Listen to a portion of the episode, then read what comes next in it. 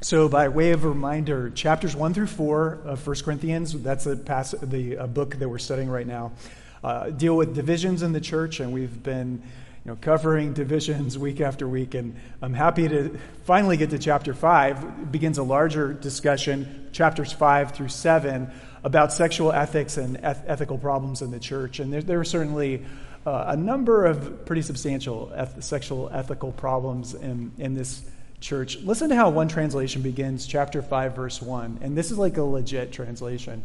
Everybody's talking about the sex scandal that's going on in your community, not least because it's a kind of immorality that not even the pagans um, practice.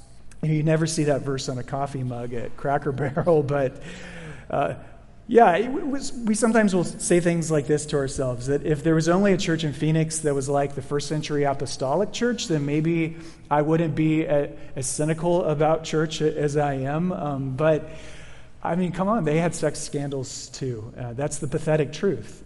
I mean, it is pathetic. It's, ab- it's ab- absolutely pathetic. Um, I mean, the church, in a very real sense, ha- has always been pathetic. It's always been a mess. It's always been and supposed to be a hospital for the sick and not a, a country club for the upwardly mobile and successful. And uh, I mean, this is one of those passages that make you go, wow. Um, even though the, the, world of ancient Greece and Rome was extremely lax on sexual morality, um, even their world had limits. You know, in most towns and villages, people would know that however normal it was to uh, have sex with a prostitute, however normal it was, how common it was to participate in orgiastic festivals at temples and shrines, there were still lines that you didn't cross, such as, such as incest. And apparently, the situation that we have here is a man in the church of Corinth is having an incestuous relationship with uh, his own stepmother, while, while probably it's like his father's second wife, while his father is still alive. And so the, the church is tolerating the situation. It's a situation that not even a self respecting pagan would have permitted. And so what we get is essentially a passage that is not hard to understand, but a passage I think that's very difficult to apply in the 21st century because um, it touches on a number of um, complex, challenging issues like church discipline rules for not associating with certain people, and then there's a very important word about how we relate to those uh, outside the church. If you're visiting with us today, uh, probably not the most inspiring passage to, to come and hear, but um, this is God's word, and I, I, think hopefully the, the way that we tackle it, there'll be something here for, for everyone. And so we, we, should, we should pray to that effect. So let's pray again. Our Father in heaven, uh, take this passage and teach us, Lord. It's not easy for uh, us to understand always what you're trying to say in a, in a passage that is 2,000 years ago. And um, we want to we want to know how to wisely apply it. Likewise, it is easy for us to throw stones at others, at other sins, you know, the sexual sins of others, all the while ignoring major holes in our own moral integrity and failing to acknowledge that we are likewise sexually broken or greedy or hypocritical. So, all of those things are in the foreground, and we pray that you would work through it all. Um, meet with us and speak to us now in the name of Jesus. Amen.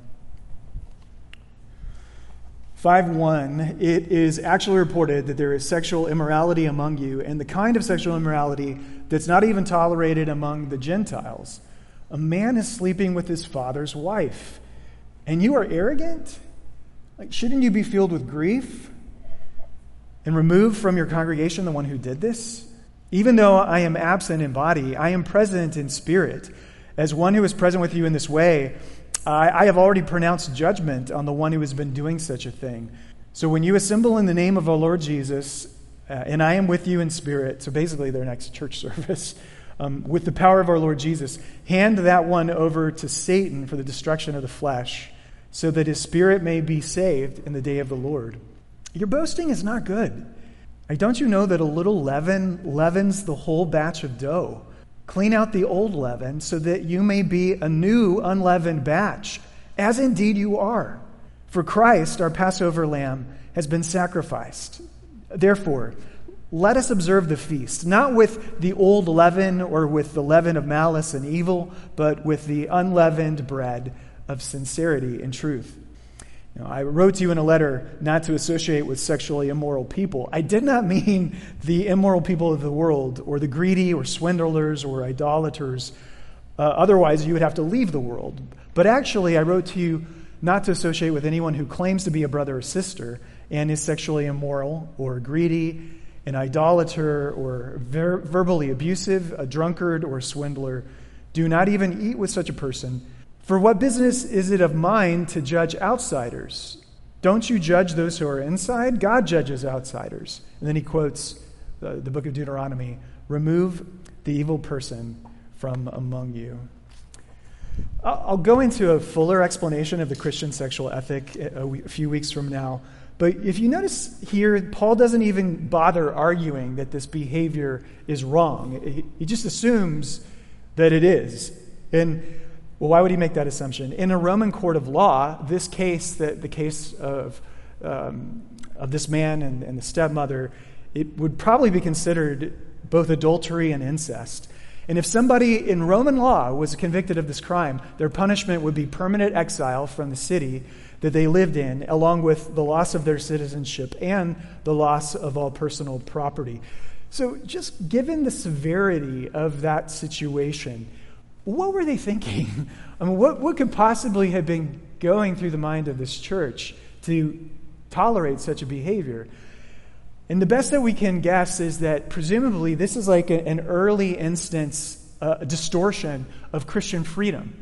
Um, they're convinced, most likely, that now they have the Spirit, now they are enlightened, now they have various gifts, spiritual giftings.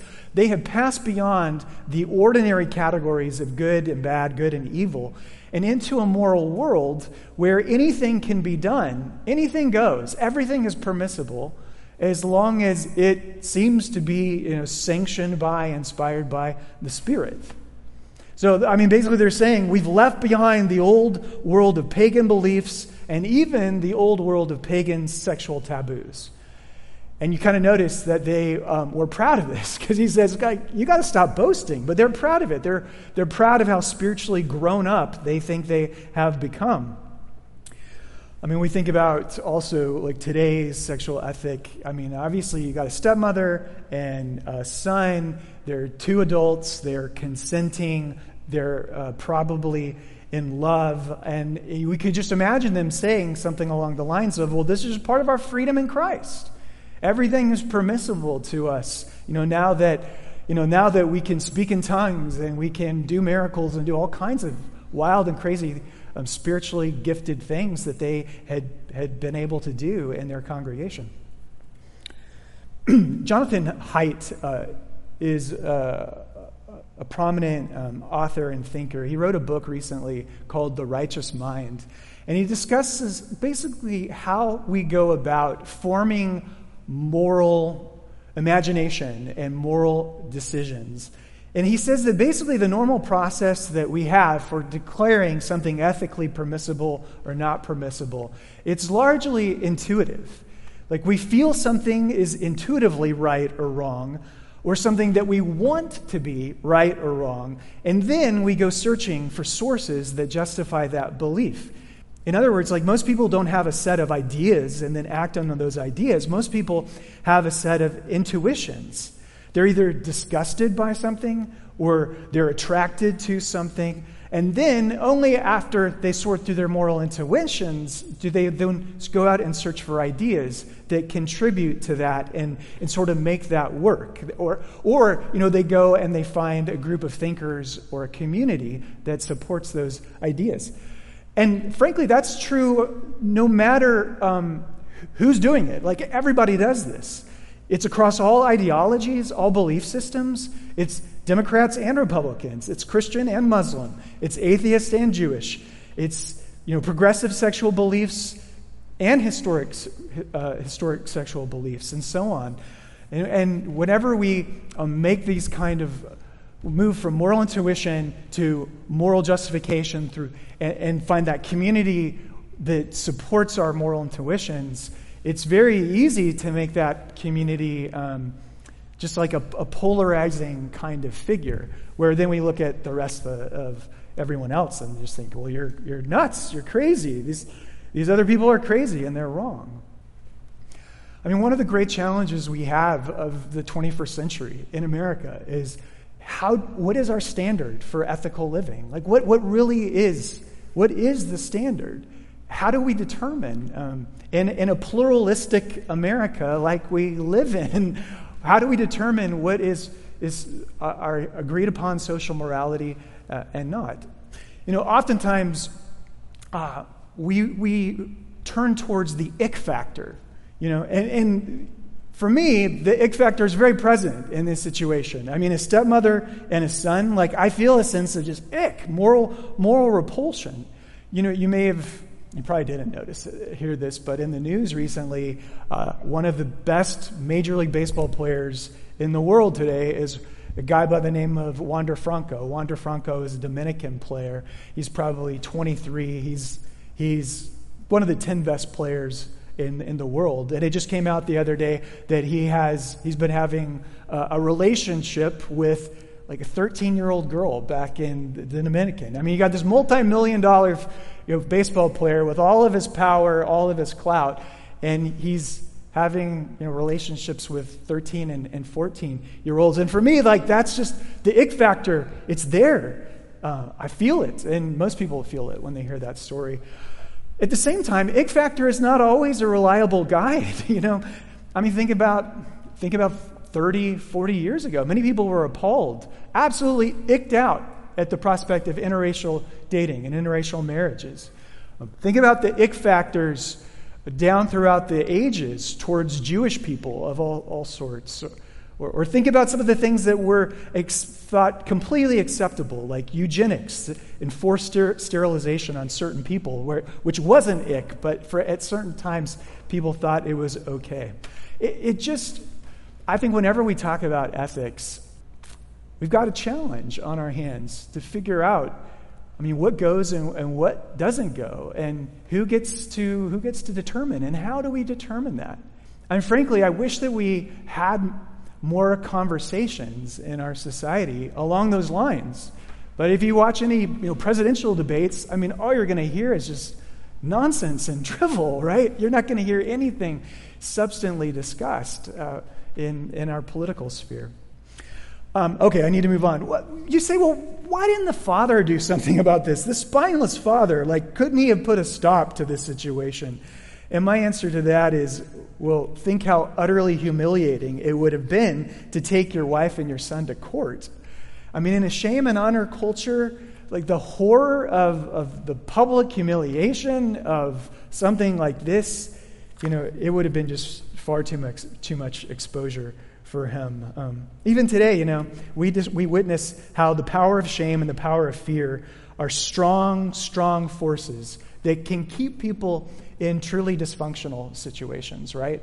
I mean, maybe you can even look at your own family of origin, uh, your extended family of origin, and your friends and family, that is, and, and just how shame and fear keep us in really sick and unhealthy situations.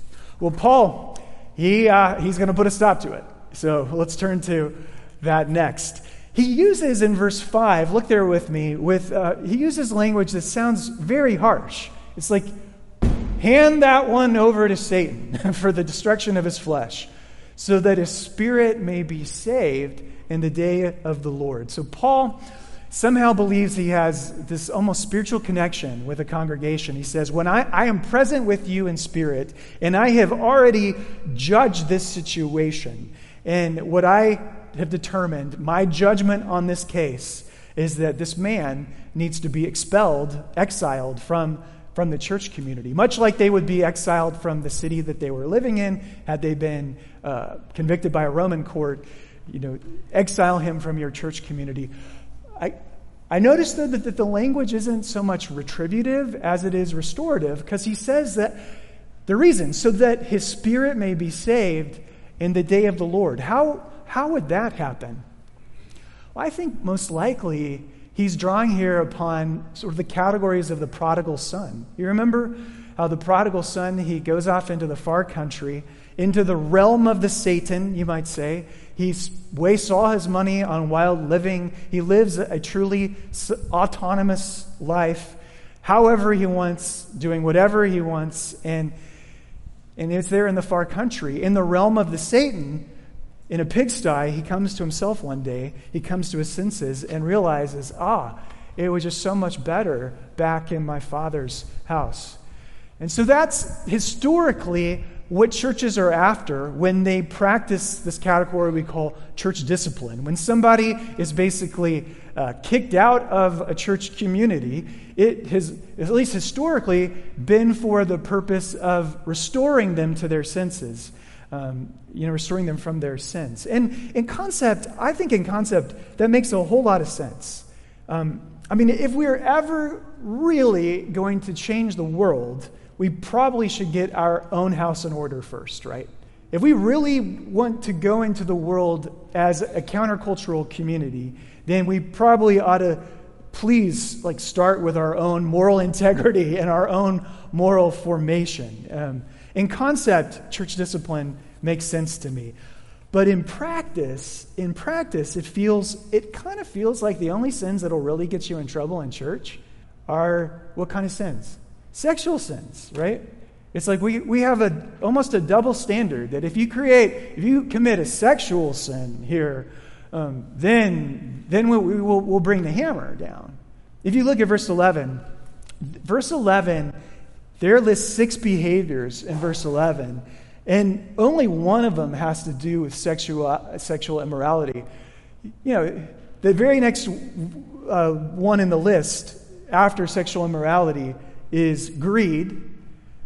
And then the next one after that is idolatry. And the next one after that is verbal abuse. So the word that Paul uses for sexual immorality is porneia. And it's a broad term, and it basically refers to all forms of extramarital sexual activity which would include the very common sense today of pornography, which is ubiquitous in the church, and premarital sex, which is ubiquitous among basically, you know, all 20 somethings in the church too. And so he says, you know, that's that's wrong, it's off limits. Jesus uses the same word. But then listed right after that is greed. And I, I don't know about you, but like how many people have you seen uh, disciplined in church for greed.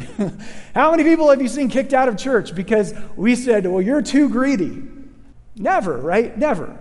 Or, or how about um, verbal abuse? How many people have you seen disciplined or exiled you know, because of verbal abuse? Um, I've actually seen that on one occasion, but it's, it's very, very, very rare.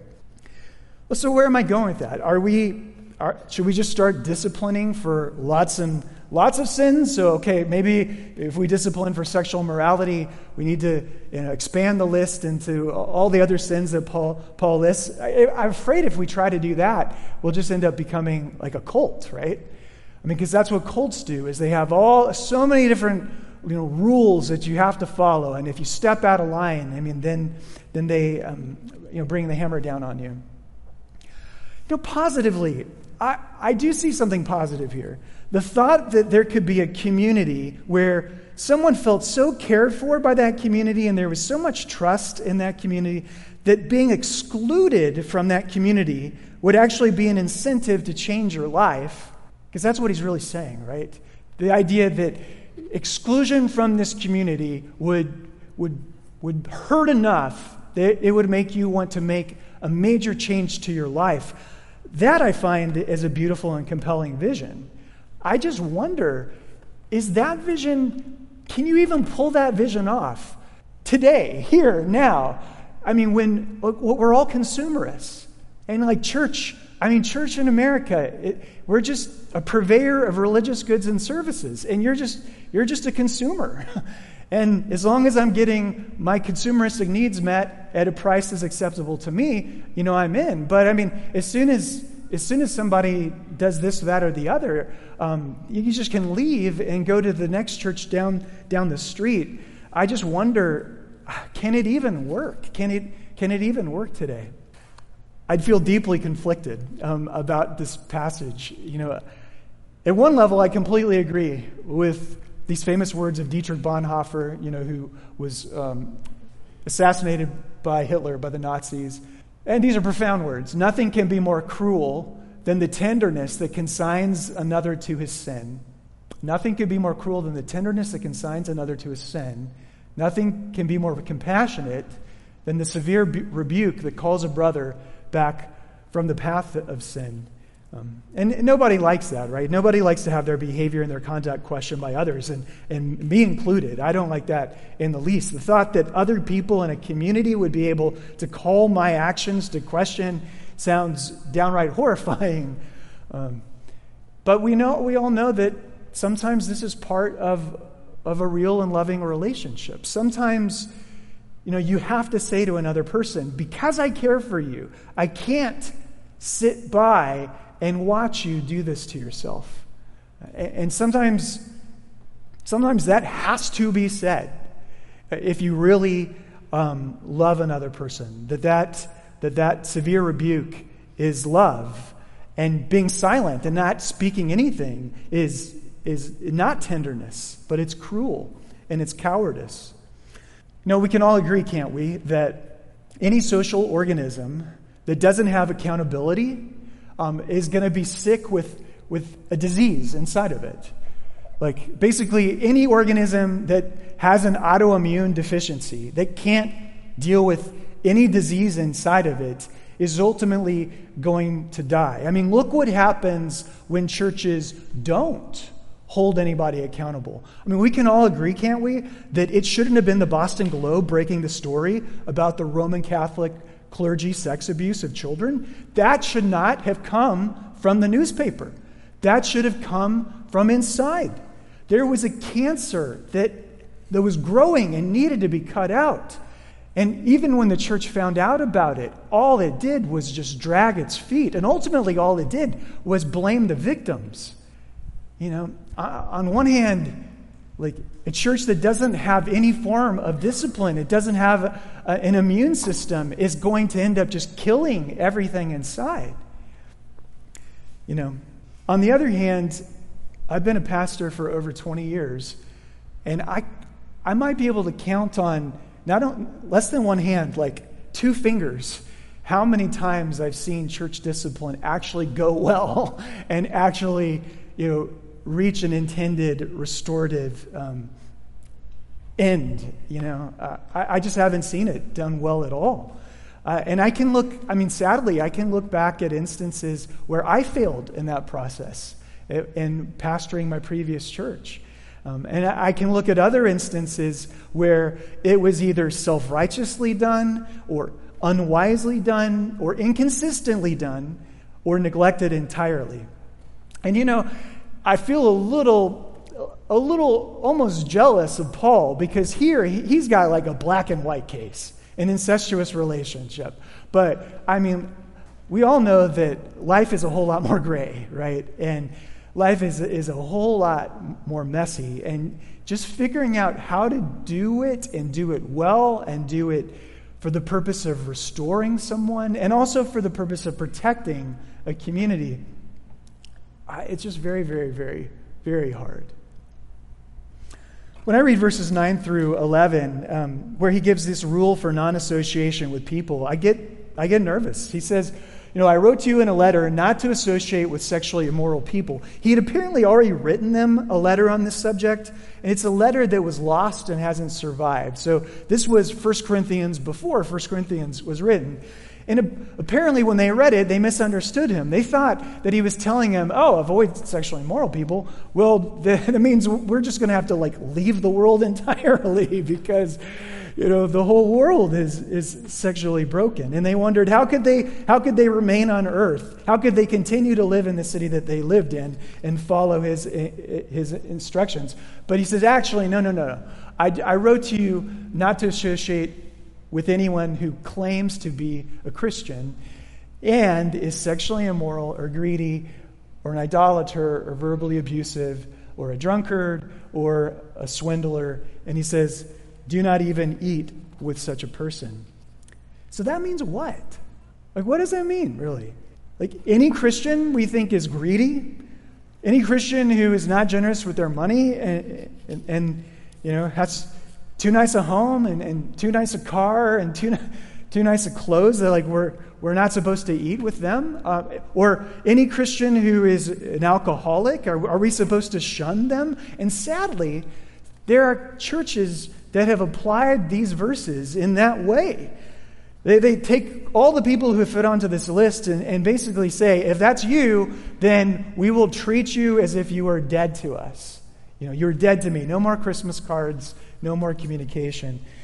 Eh, you know, largely that has been done in churches with uh, a cult like feel, uh, and it's certainly done by the cults. But I don't know about you. It certainly it doesn't seem like the way of Jesus, does it? I mean, what's the, what is the leading charge that the Pharisees and the Sadducees make about Jesus? It's that he eats with tax collectors and prostitutes and sinners. He eats with the greedy and the sexually immoral. One of the main charges against our Savior is that this is a man who receives and eats with sinners, that he's the one who's always opening table fellowship and moving towards them. Um, and the one thing that you know you never want to do is end up um, take basically interpreting the Bible in such a way that you, end up contradicting Jesus. so, how should we understand this passage? Well, I wonder if Paul's Passover illustration can be a guide. Look with me in verses six and seven. Here he writes, uh, "Do you not know that a little leaven?" You know, leaven is a piece of bread that has yeast in it it leavens the whole batch of dough. Clean out the old leaven so that you may be a new unleavened batch, as indeed you already are. You, he, you are an unleavened batch. You already are holy. For Christ, our Passover lamb, has been sacrificed for us. And what he's doing is he's drawing upon you know, the night that the Jewish people came out of Egypt um, in the Exodus. They didn't have enough time to, to do the normal domestic activities. And so they didn't have enough time to you know, let the yeast, the leaven, you know, go through all of their bread. And that's why um, ever since when they celebrate Passover, part of a central portion of the Passover celebration in a Jewish household is to ceremonially remove, to clean out of the kitchen in the household any yeast or leaven on Passover uh, to remember the, the haste of their deliver, deliverance. And so Paul is saying metaphorically that leaven here has a corrupting influence. And so when I think when it comes to discipline and maybe not associating with people, it seems to me that, that it needs to be a pretty narrow scope. Um, the questions that we should be asking in situations in trying to apply these verses are number one, is the behavior a cancer that's going to be spread in the community? Is it a cancer that is um, metastatic that, that will kill if it remains. Number two, is the behavior doing something that's just besmirching the name of Jesus, dragging the name of Jesus through the mud? And that was clearly the case here. And then number three, are the persons involved resistant to repeated correction? Um, I can think of some instances, certainly, where this would be true. I mean, think about an abuse situation. Most abuse situations fit this description. Uh, it is a cancer. It is dragging the name of Jesus through the mud. Oftentimes, abusers, they, they are resistant to taking ownership for what they have done. Um, and I can think of other instances as well. But if the life of a Christian community is at stake, um, then maybe we need maybe we need to say i won't eat a meal with you i won't come into the home with you um, i won't platform you but again it takes a great deal of wisdom and maturity to uh, think and do this well i need to conclude. Remember that this is for people inside the church. What does paul say to those uh, how, are we, are, how are we to regard those outside the church?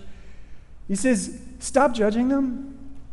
Please just like stop stop judging them. Um, like we're to have high standards of character for one another but like stop placing those standards outside our community onto other people.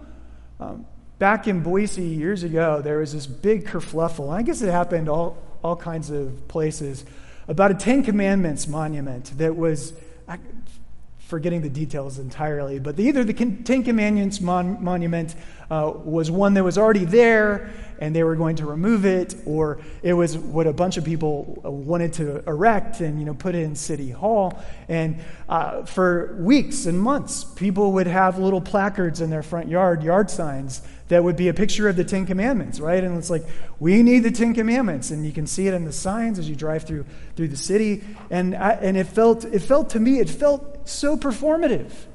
Because as if, as if we follow the Ten Commandments, as if, as if we can even recite the Ten Commandments. Like, you realize the majority of Christians, they, don't, they couldn't even do 1 through 10. Paul says, stop judging others you know, just focus on what, what you have to, to be and to do. Verses 7 and 8. The early Christians saw Jesus' own death as the culmination of the whole Passover tradition. Uh, they believed that he was the real Passover lamb, that his death had won the deliverance for the whole world.